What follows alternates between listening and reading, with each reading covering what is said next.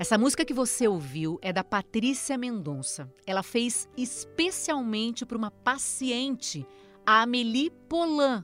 Calma, não é para personagem do filme O Fabuloso Destino de Amélie Polan. É o seguinte: a Patrícia é veterinária e musicoterapeuta. Ela atende em Poços de Caldas, Minas Gerais, e compõe para animais. Então, Amélie Polan é uma apso, gente.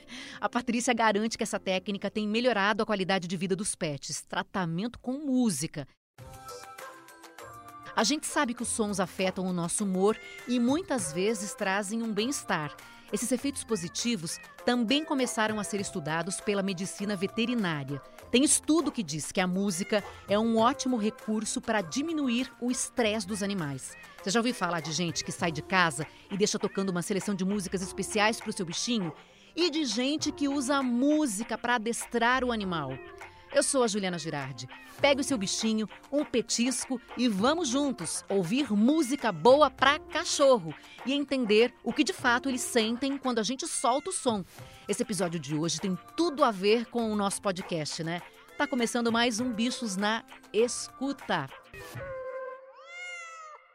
Que bichos na escuta combina, né, gente, com música, muito bom, né? Para isso, hoje a gente tem aqui a veterinária e musicoterapeuta Patrícia Mendonça. Seja bem-vinda, Patrícia. Gratidão pela possibilidade e oportunidade dessa partilha, né? Sempre bom ter ser em conjunto com todos e trazer a minha parte da entrega. Muito bom. E o adestrador Bruno Leite, do Rio de Janeiro, carioca, está aqui também para falar sobre terapia, adestramento, música, tudo misturado aí, né? Tudo bem, Bruno?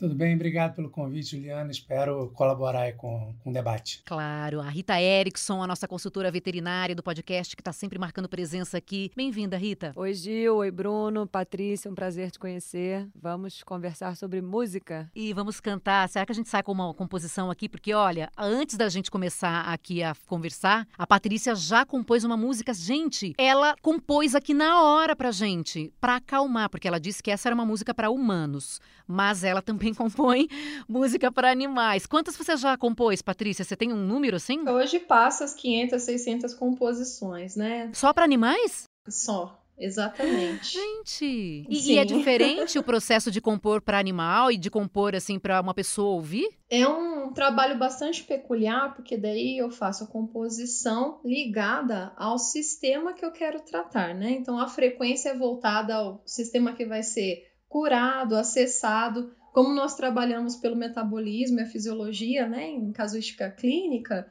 então, por exemplo, um, ca um cachorrinho ou um gatinho que apresenta alguma cardiopatia, a frequência em hertz vai ser específica para esse sistema. Mas existe também um processo mais específico, que é quando eu adentro a casa né, dessa família, desses tutores que acolhem esse pet e também com a captação das vozes, dando os comandos, conversando, comunicando com esses pets, eu faço uma régua de medida na frequência e componho algo específico para, para o padrão desse contexto familiar. Na hora? Exatamente, que eu chamo Olha. de música sistêmica. Porque a vocalização ela também traz uma afinação, um timbre, uma tessitura, né? Então é importante trazer esse trabalho é, individualizado, né? Então é nessa parte que eu entro. Aí eu vou querer entender direito isso, porque eu queria Sim. saber assim. mas deixa eu só falar com, com o Bruno também para apresentar o trabalho dele. O Bruno é adestrador e usa música também, né, Bruno? E você é adestrador já há 17 anos, fez uma playlist com oito horas, gente, de duração para os cachorros ficarem ouvindo. Uma playlist que bombou quando ele colocou lá no canal. Uma playlist para acalmar os bichinhos.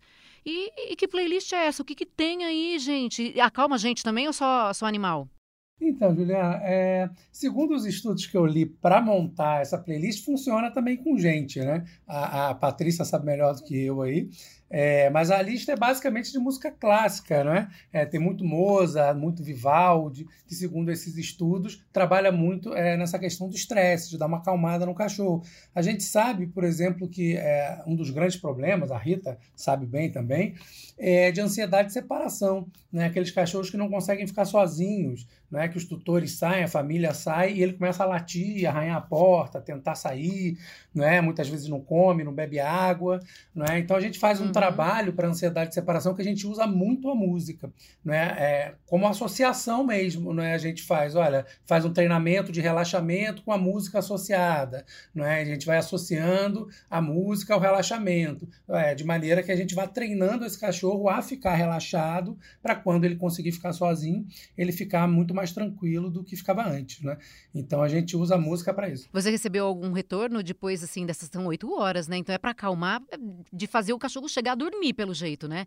De, de animaizinhos que conseguiram se acalmar, né? Com essa playlist sim, que você fez. E, e, você misturou estudos, então você pesquisou sobre estudos e começou a colocar músicas que, nos, que os estudos indicavam como músicas que fariam o animal ficar um pouquinho mais tranquilo, mais calmo. Exatamente, Juliana. É, eu não conhecia muito de musicoterapia, só de ouvir falar, não é? Mas eu sabia que a gente precisava, enquanto adestradores e os tutores também, a gente precisava usar essa ferramenta no nosso dia a dia, para o nosso trabalho render melhor, né? E faltava muito isso, alguma coisa mais científica, alguma coisa que tivesse um embasamento técnico. Eu até vi algumas playlists é, na internet, mas que não tinham fundamento científico, né? As pessoas pegavam a música e botavam lá, replicavam só, né? É, aí eu preferi ah. dar uma estudada para fazer uma coletânea. Para aquelas pessoas que saem, trabalham o dia todo, deixa oito horas para o cachorro ficar ouvindo ali e ficar mais tranquilo. Não é? E o resultado tem sido maravilhoso. Assim, o feedback ficou bastante acima da minha expectativa, bastante mesmo, de cães até com sinomose, com crise de sinomose e que não conseguia acalmar com nada, a pessoa botou a música e o cachorro deu uma acalmada, conseguiu dormir, não é? É uma doença bastante séria, a Rita sabe bem, e no entanto o cachorro conseguiu acalmar. Cães é, que vão para fora da sua casa, que vão para hotéis, que vão para outros lugares é, e, e não se relacionam bem com outros lugares, que são tímidos e tudo, as pessoas usam essa música para dar uma acalmada e tem o resultado tem sido bem legal pelo feedback aí dos tutores e dos adestradores também que estão usando muito essa playlist. Ô Rita, mas como é que acalma um animal com, com música, né? Qual que é o efeito que ela provoca ali? É, os estudos dizem o que exatamente? Na verdade, o que eu, eu sei e, e que eu uso também, que eu recomendo, é o trabalho de associação, né? De associação positiva é, diretamente aquele som ambiente. Enquanto o animal está sentindo sensações prazerosas, calmas, roendo uma coisa deliciosa, comendo uma coisinha que ele gosta, na caminha dele, que a gente chama ou de porto seguro, em inglês eles chamam muito de safe place, que é onde você treina em momentos de calmaria, porque eu acho super importante as pessoas entenderem que nenhuma ferramenta utilizada no tratamento comportamental é mágica. Não existe uhum. varinha mágica. Ninguém vai chegar em casa ou assim que desligar de ouvir o podcast, vai ligar a playlist do Bruno e o cachorro. E tá é resolvido, é. Fio desencapado, 220 volts, mil por hora, vai ficar calmo. Falar, ah, isso claro. aí não serve para nada. Não é isso. Na verdade, a gente ensina o cachorro a fazer coisas prazerosas, calmas, tranquilas, com aquele fundo musical, e ele pareia essas emoções, ele associa uma a outra, e aí depois que a gente, que a gente já tiver treinado isso bastante, em momentos calmos, tranquilos, em que ele não está sozinho, não adianta ligar a música, sair deixar a câmera filmando ou achar que nesse dia o porteiro vai dizer: ah, hoje seu cachorro não latiu. Uhum. Não é essa a mágica. Agora, a pergunta de como a música funciona no cérebro, eu passo para Patrícia. Fala, Patrícia. O que, que acontece, por exemplo, quando vocês, quando você compõe uma música, por exemplo, você falou que você compõe uma música dependendo do problema de saúde que o animalzinho tem, Sim. você vai optar por um som diferente do outro. Como é que você escolhe esses sons de acordo com o problema de saúde dele, para que aquilo ali traga para ele um bem-estar? Então vamos pensar assim, por partes, né? Nossa escala musical ela vai do ré mi fá sol lá si dó. E tem as variações em bemol e sustenido. Quem estuda música vai saber né, traduzir muito bem isso. E existem também estudos, preâmbulos, constatações científicas dizendo que, por exemplo, o som de uma contração de um estômago no momento de uma digestão, ele produz uma frequência que eu traduzo numa afinação que me dá uma nota. Por exemplo, a nota Mi. Os cães com ansiedade da separação, eles estão com o metabolismo mais acelerado, às vezes o pH alterado para um ácido. Tem esses problemas mesmo, né, em fazer a absorção, a digestibilidade não está tão otimizada. Então eu vou trabalhar nessa frequência. Compõe uma música num andamento um pouco mais tranquilo para essa afinação.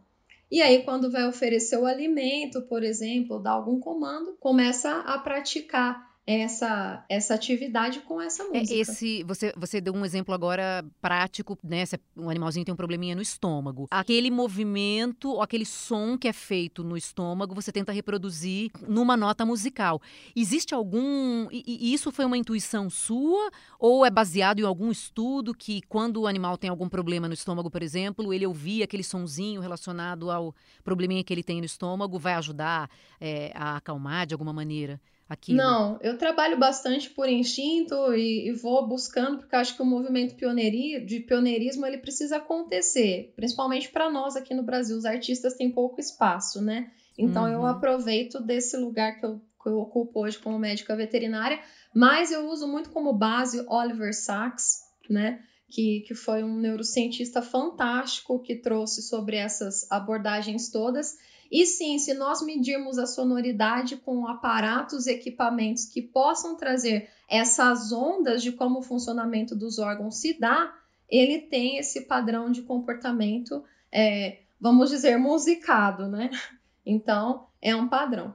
Você toca quantos instrumentos? Você faz, você leva o instrumento até a casa da pessoa para tocar? Levo, a não ser o piano, né, Gil? Que por ser é. um instrumento, então por isso que eu fui lançando não mãos de, de outras possibilidades. Mas eu levo a flauta, eu levo tambor xamânico, calimba, mas eu dou preferência sempre usar como base o piano, que é tanto harmônico como melódico. Se você vai na casa da pessoa e leva um instrumento, você na hora que você faz o som ali. Você lembra da música que você fez para Melipolan?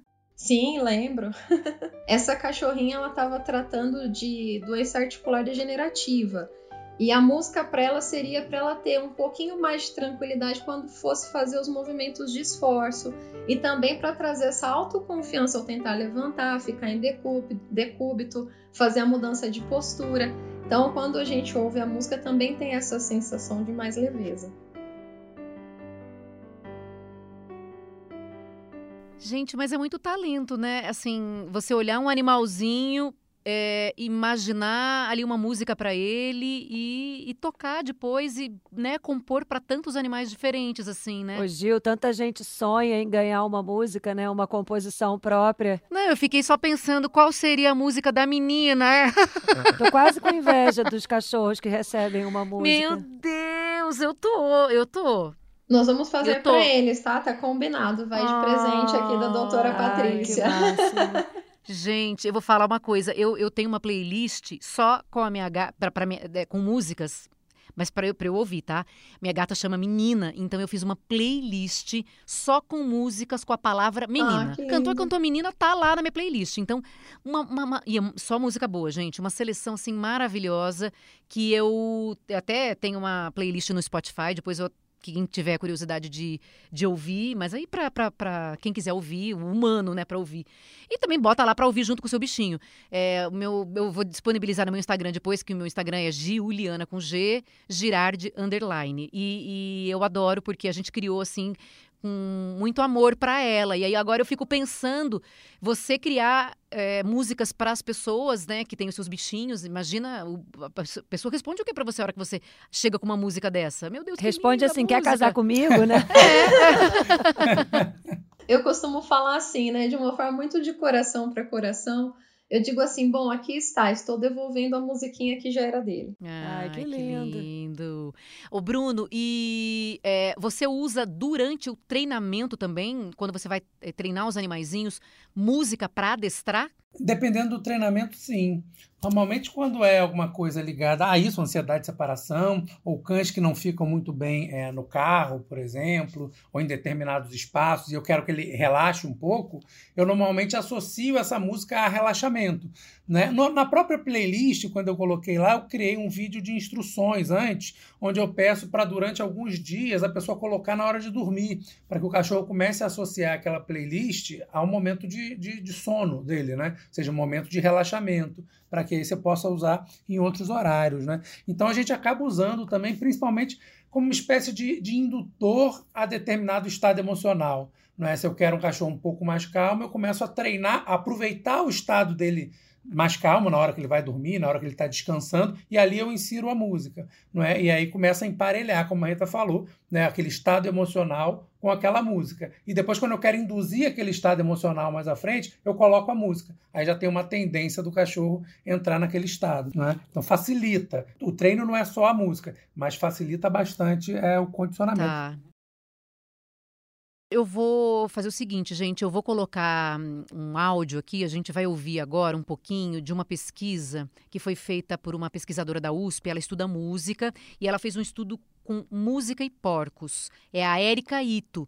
O Bruno comentou a respeito de música clássica e o, o, trabalho dela é relacionado à música clássica. Então, por exemplo, você gosta de ouvir Bach? Os porcos também. Vamos ver o que, que ela fala a respeito disso. Olá, meu nome é Érica, eu sou zootecnista e doutora em ciências. A minha tese teve como título Enriquecimento Sensorial Buscando o Bem-Estar de Suínos. Na minha pesquisa, eu utilizei a música clássica de Bach, Cello Suite número 1, e verifiquei que os suínos que ouviram a música tiveram uma maior interação entre eles e dormiram mais, demonstrando-se assim mais tranquilos. Então, eu acredito que todos os animais podem interagir com a música e gerar uma resposta. O Philip Lowe é um neurocientista canadense que em 2012 publicou uma declaração sobre a consciência que diz que todas as criaturas que possuem estruturas nervosas produzem a consciência, ou seja, são capazes de sentir. Por exemplo, um polvo que tem estruturas nervosas tem consciência. Durante e após a minha pesquisa, eu observei que as pessoas sabiam que os seus pets, os cachorros, gatos e pássaros, podiam sentir, mas não conseguiam relacionar isso com animais de produção, como a vaca, o porco, a ave e o peixe.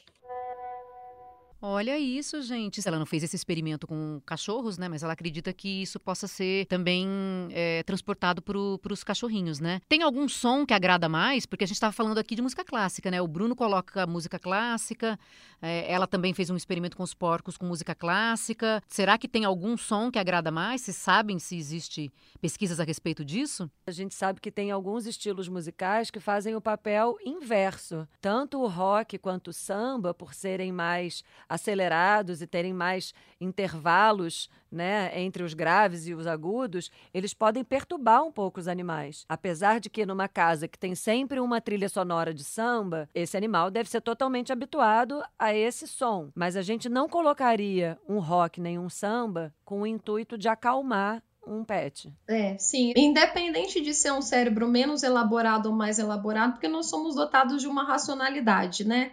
Calculamos mais as coisas, nós sabemos que os seres vivos são extremamente responsivos. Existem estudos, assim como a Erika fez, também para animais de produção leiteira, de carne. Então, existe sim uma sonoridade que aumenta essas aptidões, né? E esse bem-estar. Nós pensamos em tonalidades maiores, porque a música em tom maior ela tem mais essa alegoria, essa alegria. Quando nós usamos uma tonalidade menor, ela tem um, uma coisa mais melancólica, fúnebre. Então, por isso que as músicas clássicas são tão usadas, elas trazem essas temáticas em vários ritmos diferentes. Começa mais lento, depois fica alegreto, que é uma coisa mais agitada, e volta para o moderado. Então, esses nuances, quando são trazidos, trazem esses benefícios, né? Os tons maiores estão mais presentes nas músicas clássicas, então. Sim, sim. Uhum. E, ô Rita, o animal, por exemplo, ele tem uma percepção do som diferente do que a gente tem, né? Eles ouvem mais. Eles ouvem numa frequência maior, né? Eu, eu mesma ia fazer essa pergunta para Patrícia, se ela também usa sons que nós humanos não escutamos, mas que os cães e gatos escutam, porque eles escutam um intervalo maior do que o nosso, né? Ultrassons, infrassons, e eu imagino que seja possível trabalhar com com esse tipo de sonoridade que o ouvido humano não percebe e que a gente escuta tanto no dia a dia as pessoas falarem do nada o meu gato fez não sei o quê, do ah. nada o meu cachorro e a gente tem que levantar essa essa diferença tão importante entre os nossos sentidos.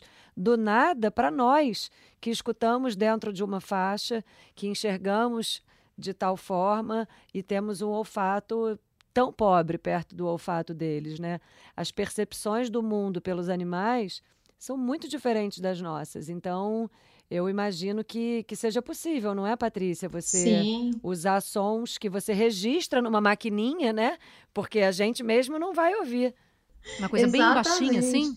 É, é tão baixinho que só uma criancinha aí na faixa de 1 a 3 anos de idade conseguiria perceber que alguma sonoridade está sendo emitida, alguma frequência está sendo emitida. Mas o que, que acontece? Quando a gente grava um som específico para um pet, o tutor é o primeiro que quer saber o que está acontecendo, ele quer ouvir junto, né? Mas dá para inserir dentro das faixas, porque a gente consegue dividir a música em pistas para formar uma faixa. Então, dentro de uma dessas pistas, dá para inserir essa sonoridade que nós não escutamos, mas que para ele está trazendo um benefício. Assim também, né, Patrícia, como tem sons desagradáveis, né, para eles. Sim. É, não só uma questão da altura, né, que a gente sabe que incomoda. Hum, então, volume é importante. Não é, pode ser muito alto. Não. A gente tem que respeitar né, essa modulação e não usar aquelas ondas muito curtinhas também, porque, nossa, a cabecinha deles não assim. E o que, que seria onda curtinha? É aquela muito fininha, sabe? É aquela aguda. Bem... Tá. Exatamente. Essa não é legal. Quando eu estudava flauta e quando eu estava estudando a escala mais, mais alta, os meus gatos desapareciam, saíam de perto de mim, porque é muito. De... Para qualquer um, né? Cá entre nós. Uma pessoa estudando claro. flauta na, na escala alta é, é chato o gato fugia. E o meu marido, ele toca saxofone. E a minha gata, na hora em que ele começa a tocar saxofone, ela fica fazendo esse barulho aqui, ó. Ah, mas esse é um barulhinho de quem tá de olho na sua presa.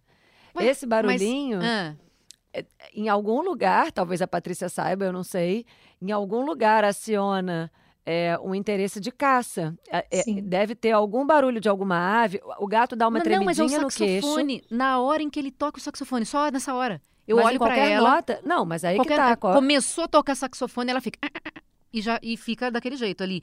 E se afasta um pouco, porque eu acho que deve ser meio alto o barulho também, né? Do saxofone é sempre um.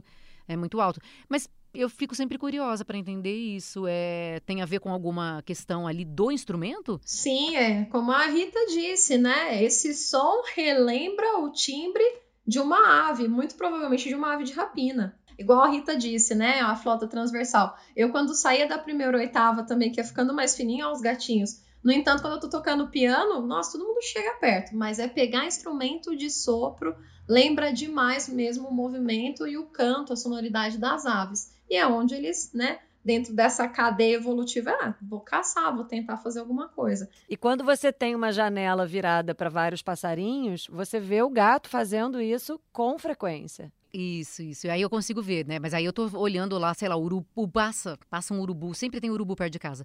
E aí ela dá aquela deitadinha, né? Bundinha para cima, é, fica virando assim, movimentando o corpinho e ah, ah, aquele barulhinho, né? De que ela tá se preparando. Nossa, sua gata, sua gata, ela, ela é poderosa, hein? Porque caçar Caçadora. urubu, o urubu é maior que o gato. pois é, né? E eles, ela tá lá no cantinho dela, tudo só de olho ali, mas ela se pudesse, eu acho que já, ela é super caçadora. Já tava lá de frente com o urubu.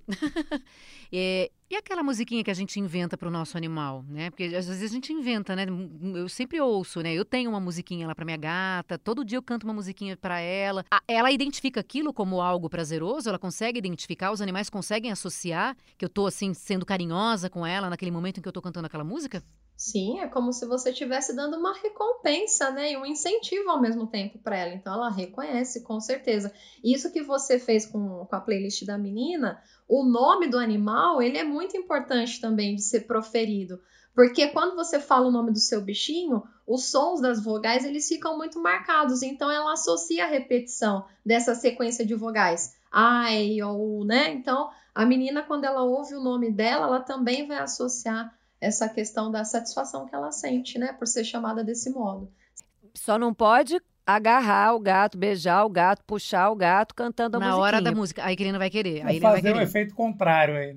Exato. A gente tem que lembrar sempre que os gatos não costumam apreciar agarrações.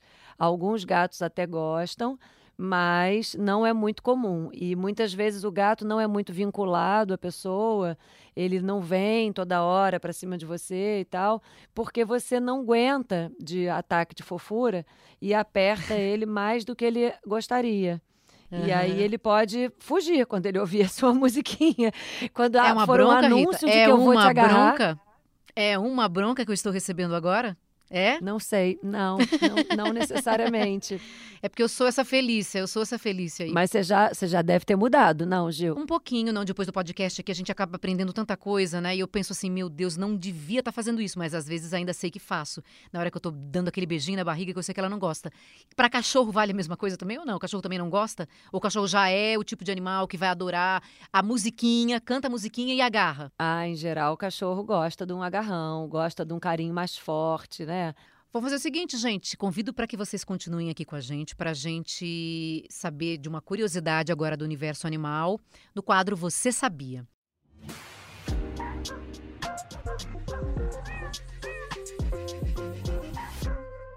Esses dois vão saber, Gil. Deixa eu Esses ver. Esses dois vão, óbvio que eles vamos vão ver. saber. Quando eu li para falar, eu falei, uma coisa eu sabia, mas as outras duas não. Você sabia que os cães nascem surdos, cegos e sem dentes. Sim, sim. Sabem, né? Vocês sabiam já, né? Ah, Claro. Que também vocês lidam o tempo inteiro com isso, né? Eu achei que sem dente tudo bem, né? Imaginei, mas se bem que eu acho que eu nunca parei pra pensar se. Eu achei que tinha um dentezinho bem pequenininho, aquela coisa cerrada. Agora, cego e surdo, não. Não, isso foi novidade mesmo. Eles nascem com faro, né? Eles nascem com faro, que é o principal sentido do cachorro, né? O faro é como se fosse a Exato. visão do cachorro, né? Então, é o principal sentido. A natureza perfeita já faz o cachorro com o seu principal sentido de nascença. Né? Falando aqui do, do, do, do olfato, né? As cadelas, elas produzem um feromônio, que é uma substância química de comunicação, que se chama um, um feromônio apaziguador na região das glândulas mamárias. E quando os filhotinhos vão em direção às glândulas mamárias, pelo olfato, eles recebem essa informação química que não é um cheiro, ela é uma informação química que leva a uma emoção de tranquilidade. Nós, humanos, não sabemos o que é isso. A gente, quando sente um cheiro que nos faz sentir alguma coisa, é por conta da memória.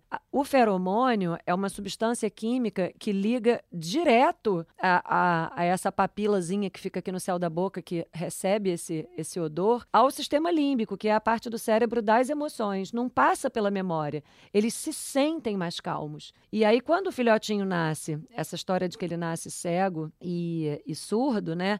Ele nasce com os olhos fechados e os ouvidos fechados. Se você olhar um filhote recém-nascido, ele tem um olhinho Uhum. totalmente fechadinho, o ouvido totalmente tapado e ele tá banguela. Aí ele mama, não machuca a, a mama da, da cadela, da mãe dele. Quando eles começam a ter dentinhos, a cadela começa ó, a sair fora, porque começa a incomodar. E é a hora que a gente começa, inclusive, a oferecer alimentos sólidos para ele começar a brincar. E por volta dos 11, 15 dias, vai acontecendo a abertura dos olhos, a abertura dos ouvidos e eles começam a perceber o mundo. Assim como os bebês, assim que os olhos abrem, eles não enxergam muito, eles não têm muita nitidez. Mas o ser humano, ele é tão visual, a gente é tão guiado pela, vi- pela visão, que Aham. a gente fica com muita dificuldade de, de se colocar no lugar deles, de entender o que, que é isso, né? Porque você falou que com 15 dias só que eles vão começar a enxergar alguma coisinha, mas eles ficam se movimentando, né, antes, né? Na caixinha, por exemplo, se eles estão numa caixinha, eles, eles andam tudo pelo faro, então. Eles vão E pela se guiando pelo faro, pela temperatura. Ah, tá. Eles têm esses receptores de, de, de- de percepção de calor, né? Termorreceptores que chama, que eles seguem o calor, né? Então você vê aquela montanha de, de filhotes embolados, né? Eles dormem todos embolados. É. Ai, curioso demais, gente. Pra mim foi, pra vocês não, né? Uma veterinária e um adestrador já sabem tudo, né? Então, curiosidade hoje, mais pra, pra, pra apresentadora aqui do podcast e pra quem tá ouvindo, que adora também esse quadro, que eu sempre recebo informações de pessoas. Ai, quadro Você Sabia é muito legal, porque sempre traz curiosidades que pra vocês são super naturais, mas pra quem não é desse universo, é tudo muito bacana de saber. E a gente também tem um, um momento pra tirar dúvida das pessoas que gostariam de fazer perguntas aqui pra gente. Vamos ouvir a de hoje. Olá, me chamo Laís Coelho. A minha pergunta é: meu cachorro se tornou paciente oncológico. Eu gostaria de saber se o meu comportamento emocional pode afetar no decorrer do tratamento. Olha, Laís, sem dúvida, o paciente oncológico é o paciente que está fazendo tratamento para câncer, né? É, imagino que ele esteja recebendo algum tipo de droga quimioterápica, talvez tenha feito uma cirurgia também. O nosso comportamento emocional, ele impacta sempre os nossos animais de estimação, mesmo quando a gente não se dá conta de que isso está acontecendo, especialmente se ele está passando por um momento difícil. E se eu pudesse é, dar um conselho, seria: seja positiva, seja é, alegre, tenta proporcionar para ele as melhores experiências que ele puder, claro, né, acompanhar, porque quando a gente fica triste, quando a gente fica é, sofrido de alguma forma, os animais percebem com muita facilidade. Os cães, eles, eles acompanham né, os humanos há tantos mil milênios, 15, 20 mil anos, que eles são craques em ler a nossa linguagem corporal. Então, mesmo quando a gente está falando uma coisa, mas a gente está demonstrando com o corpo e está sentindo outra, eles percebem. Então, é uma situação parecida também quando morre alguém, morre o outro cachorro, ou morre algum integrante da família. E o cachorro percebe, ele, além dele estar de luto também, dele sentir falta dessa pessoa ou desse outro animal, ele ainda percebe a nossa tristeza. Então, se a gente puder fazer junto a ele os programas favoritos, as brincadeiras favoritas, tentar levantar o astral ajuda bastante. E aí a gente chora no banho, a gente abraça Ai, é. É, os, os, nossos amigos, as, os humanos, né, que têm uma capacidade de compreensão é, maior. E, e tudo de bom e melhoras, né, Laís, para o seu cachorro. E música nesse momento também, eu acho que poderia ajudar, né? Muito, Gil. Com certeza. Aí eu vou pedir uma coisa então para você, Patrícia, porque você é uma pessoa que é toda inspirada, é, que, que faz as, fez uma música pra gente aqui antes da gente começar a gravar. Você não tem. Pode compor uma música agora pro cachorrinho da Laís para ela botar para ele ouvir? Posso, posso sim. Ai, gente, que demais. Ó, ela vai pegar agora um instrumento que tá aí já com ela, que é o qual esse instrumento mesmo? Flauta inca. É uma flauta inca que é linda e ela vai tocar então agora pro seu cachorrinho. Vai compor agora, né? Isso. E para você também, Laís, para poder estar tá nesse centramento, nessa assertividade, nessa segurança para passar isso para ele também, tá bom? Um beijo muito carinhoso.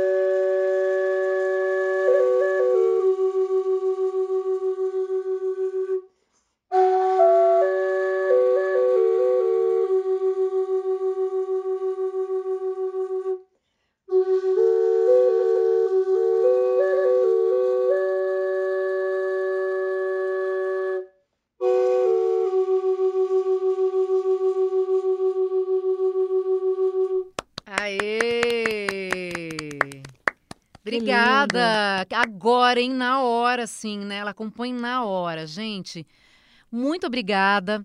Bacana a gente poder falar sobre música para animais. É algo que o ser humano gosta muito, né? Mas agora a gente sabe que para os animaizinhos também isso é algo que pode trazer muitos benefícios. Patrícia, muito obrigada e parabéns pelo trabalho e pela composição agora, no último minuto, na hora pra gente. Obrigada, viu? Eu que agradeço. Você tem algum Instagram para divulgar para o pessoal, para as pessoas é, acompanharem ali as suas composições? Sim, tem o meu pessoal que é Pati P-A-T Mendonça Mendonca 25 numérico, Pati Mendonca 25. Ou o meu profissional que é Vet Vida MG. E a tua, a tua playlist tá onde, Bruno? A minha playlist está no YouTube, no meu canal, né, canal Terapeuta de Cães.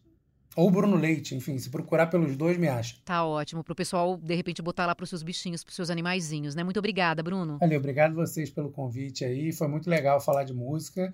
E eu espero que as pessoas adiram a esse, a esse enriquecimento auditivo, né? Que a gente chama hoje em dia. A gente chama muito de enriquecimento ambiental, enriquecimento cognitivo, olfativo. E agora tem um enriquecimento auditivo, que eu acho que é tão importante quanto de deixar o ambiente cada vez mais, mais agradável para o cachorro. Obrigado aí pelo convite. Boa. Quem quiser me seguir lá no, no Instagram é arroba terapeuta de cães. Obrigada, boa. Rita, um beijo grande para você. Um beijo enorme para vocês, Patrícia. Eu adorei te conhecer. Parabéns pelo seu trabalho, coisa linda. E Bruno, um prazer mais uma vez estarmos juntos. Até a próxima. Segue o Bichos na Escuta para ficar por dentro de todas as novidades. E se você chegou agora por aqui, aproveite para ouvir todos os outros episódios. O podcast Bichos na Escuta é uma produção do Fantástico em parceria com o G1. Apresentação: Juliana Girardi. Consultoria veterinária Rita Erickson. Produção musical Pedro Guedes. Produção Guilherme Ramalho. Edição Duda Kunert. Direção Giovanni Sanfilippo. Muito obrigada pela companhia, um beijo grande e até a próxima.